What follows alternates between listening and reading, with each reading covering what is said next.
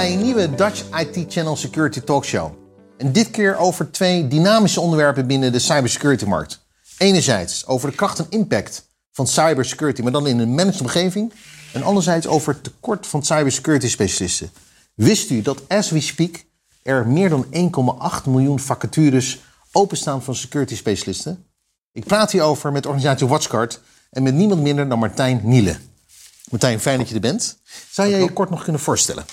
Ik ben Martijn, sales engineer bij Watchguard. Ik zit al uh, heel veel jaren bij het bedrijf. Ik hou me bezig met de ondersteuning van de channel in de Benelux. En uh, nou ja, fijn om hier te zijn. Ja, fantastisch. Nou, voordat we even naar de onderwerpen gaan die ik net besprak. Even hoog over, Martijn. Wat voor cybersecurity trends en beveiligingen zijn er op dit moment in de wereld? We zitten tegen het einde van het jaar. Dus uh, aan het einde van het jaar doen we altijd voorspellingen voor het nieuwe jaar. Daar kan ik nu nog niet over uitweiden, want zover zijn we nog niet. Nee. Maar het is ook altijd een moment om terug te kijken van wat hebben we afgelopen jaar gezien. En um, we hebben afgelopen jaar ontzettend veel attacks gezien die uh, uh, mogelijk waren omdat klanten, bedrijven geen multifactor authenticatie toepassen. Mm Zoals de Colonial Pipeline uh, attacker. Ja, in Amerika, die, zeker. Ja, aan de, aan de oostkust van Amerika was geen benzine meer te krijgen. En uiteindelijk was die attack ja, mogelijk omdat er gebruik gemaakt werd van een username en wachtwoordauthenticatie voor VPN. Dat was een van onze voorspellingen. Die hebben we alvast uh, te pakken. Ja. Uh, een ander fenomeen wat we tegenkomen is dat multifactor authenticatie ook ontbreekt in andere gebieden. En ehm, zo hebben we bijvoorbeeld gezien dat um, mensen gebruiken tegenwoordig Zoom in ja, privégebruik. Uiteraard, ja. veel, veel mensen denken van ons. Wist je dat je voor 5000 dollar tegenwoordig een half miljoen wachtwoorden kunt kopen van Zoom-gebruikers? Nee, wist ik niet. KPN heeft in 2012 al tv-commercials, radiocommercials ingekocht, sorry. Mhm. Mm -hmm. um, voor um, het bewust maken van. KPN-klanten, dus ook consumenten, van het feit dat het niet slim is om hetzelfde wachtwoord overal te gebruiken. Er is een uh, hacking-term, uh, credential stuffing, Mhm. die uh, eigenlijk inhoudt dat mensen hetzelfde wachtwoord overal gebruiken.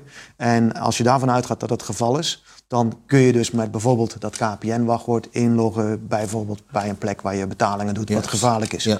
Dus KPN heeft, omdat ze toen een probleem hadden met een datalek, uh, hebben zij radiocommercials ingekocht om mensen daarvan Ja. op de hoogte te brengen. Op dit moment is het zo dat in Amerika is een samenwerkingsverband van de NSA, dat is eigenlijk de geheime dienst in. Ja. Amerika, het FBI, dus ook niet de eerste de beste. Zeker niet. En uh, de Cybersecurity Infrastructure uh, Security Agency. Ja. Die zijn gezamenlijk in september uitgekomen met een stukje advies. Dat bedrijven zich ervan bewust moeten zijn dat heel veel attacks plaatsvinden op basis van slechte wachtwoordbeveiliging Mhm. voor RDP-connectiviteit. Dan hebben we dus de tweede voorspelling van vorig jaar al Mhm. te pakken op die manier. Een ander ding wat heel erg speelt op dit moment is en, en dan is het grappige dat uh, toevallig blijven we dan even in Amerika. Uh, president Biden heeft begin van het jaar gezegd dat zero trust beveiliging Ja. een must is voor alle overheidsinstellingen.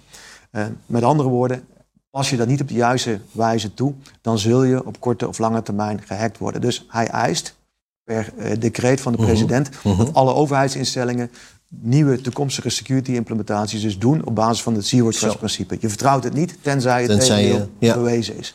En ehm, wij sluiten daar heel nauw op aan met ons portfolio. We doen al zero trust in de firewalls Ja. Sinds uh, nou, ik bij Washguard begonnen ben Ja, eigenlijk. gaaf. Dus Ja. uh, voor, uh, voor de filtering van het verkeer. Maar ook bijvoorbeeld dat we niet vertrouwde websites die we niet kennen... zijn per definitie onvertrouwd en die zullen we blokkeren. En zo doen we dat eigenlijk op een heel breed Mhm. Ja. scala aan, aan producten. Maar ook voor endpoint security, voor Windows en voor Mac. We hebben goodware applicaties, die hebben we herkend in het verleden. We herkennen daarmee alle business applicaties. Ja. We kennen malware. Nou, daar hoeven we niet veel voor te doen, Nee. dat houden we tegen. En dan hebben we nog een stuk wat misschien uh, wat, wat we nog niet kennen. Mhm. Dat kunnen we via automatische klassificatie met machine learning vanuit onze cloud detecteren. En op basis daarvan, via dat automatische proces, kunnen we het toevoegen aan de lijst met goedgekeurde applicaties. Zo. Dan wordt het goodware of we keuren het af en Ja. dan is het malware. Volledig geautomatiseerd proces. Martijn, daar hebben we het dan over. Hè? Want een van de termen die ik ook even met je wilde spreken... is het, het Unified Security Platform. Daar hebben we het volgens mij in de vorige interview in, in maart ook eerder over gehad. Is, is wat je nu zegt, is dat samengevat in, in jullie Unified Security Platform? Is dat, Ja. is dat de samensmelting daarvan? Uh, dat zijn onderdelen daarvan. Maar Ja. het Unified Security Platform is niet een product of iets dergelijks. Maar Nee. het is meer het concept van dat alle producten die wij in de markt zetten... dat die te managen zijn vanuit een single pane of glass. Mhm. Dus uh, vanuit een uh, universele beheer interface met logging en visibility en uh, alle functionaliteit die daarbij hoort, uh, ingericht vanuit die ja, single pane of glass. Ja. En endpoint beveiliging en multifactor authenticatie, om ook de configuratie van onze firewalls, die hoort daar in feite bij. Ja. Martijn, nu zijn, doen we dit interview ook voor de Dutch IT Channel lezer en kijker en luisteraar. En een van de vragen die ik heb uiteraard is eigenlijk betreffend de IT-dienstverlener en de MSP. Waarom zouden beide het WatchGuard Technology Platform moeten overwegen? Oké. Uh, nou, de IT-dienstverlener die, uh, krijgt met zijn portfolio in feite twee belangrijke facetten in huis. Uh, enerzijds de, bieden wij een platform dat perfect ingeregeld is, in staat is om de dienstverlener te helpen bij het doen van zijn job. Mhm. ja?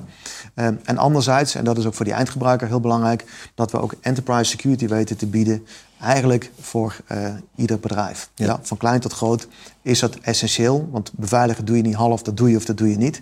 En um, ja, bij ons zit beveiliging uh, echt... De haarvaten. In, ja, in, in, in, de, in degene. Dus Ja. dat, is, uh, dat is echt wel daarmee goed op orde. Dus dat is eigenlijk de twee uitgangspunten. Ja. Dus zorgen dat je een platform biedt waarbij de reseller um, bepaalde zaken die vaker gedaan moeten worden kan hergebruiken. Dat we profielen kunnen maken voor configuraties. Voor onze network security met de Firebox. Voor uh, de endpoints Windows en Mac.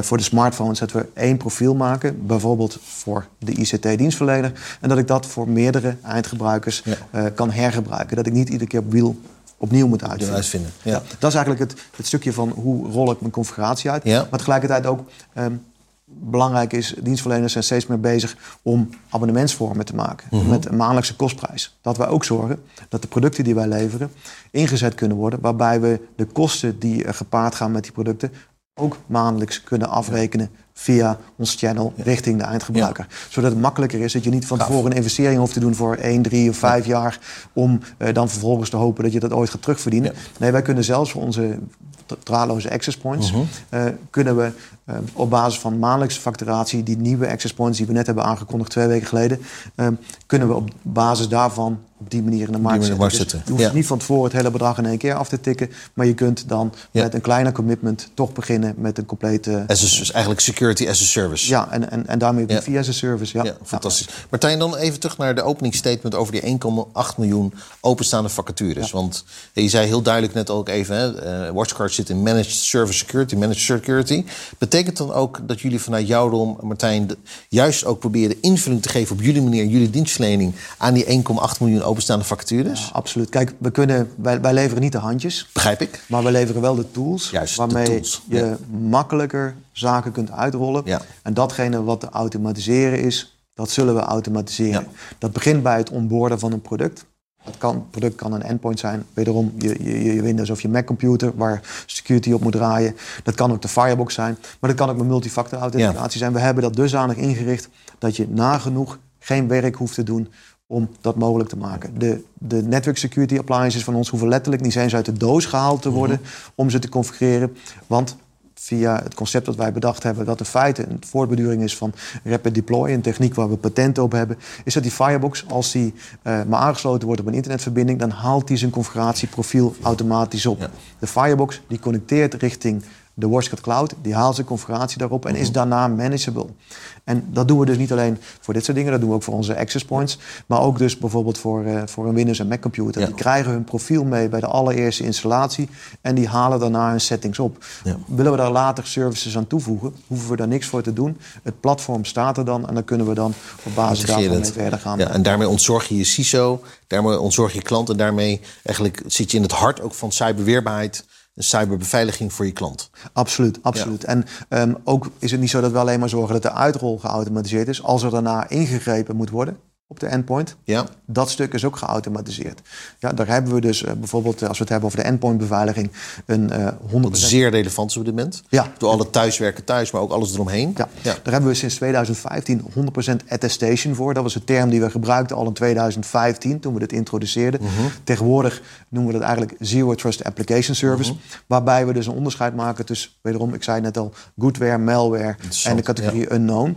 En op basis daarvan kunnen we geautomatiseerd en wel vaststellen of het goed Ja. of slecht is. En op basis daarvan, zonder dat die IT-afdeling iets hoeft te doen of de security specialist iets moeten doen, we bouwen dan dus die kennis op van of het goed of slecht is. En op basis daarvan gaan we automatisch ingrijpen op die endpoint. Op die endpoint, ja. Mocht het de wens zijn dat er iets veranderd wordt in de configuratie, dan kan de IT-beheerder dat doen. Uh, is het een situatie waarbij er een uh, overeenstemming bereikt is tussen de ICT-dienstverlener, de Managed Security Service Provider, ja. of uh, de eindgebruiker, dan kunnen we ook bepaalde rechten weer aan de eindgebruiker geven. Dat hij bijvoorbeeld ja. iets kan overroelen. Stel dat iets uh, onmiddellijk wel weer toegelaten moet worden... Um, dan kan de eindgebruiker ja. in overleg met de reseller zelf credentials krijgen... om dat ook zelfstandig ja, Waardoor hij veel meer regie heeft. Even ook naar de tijd kijken, Martijn.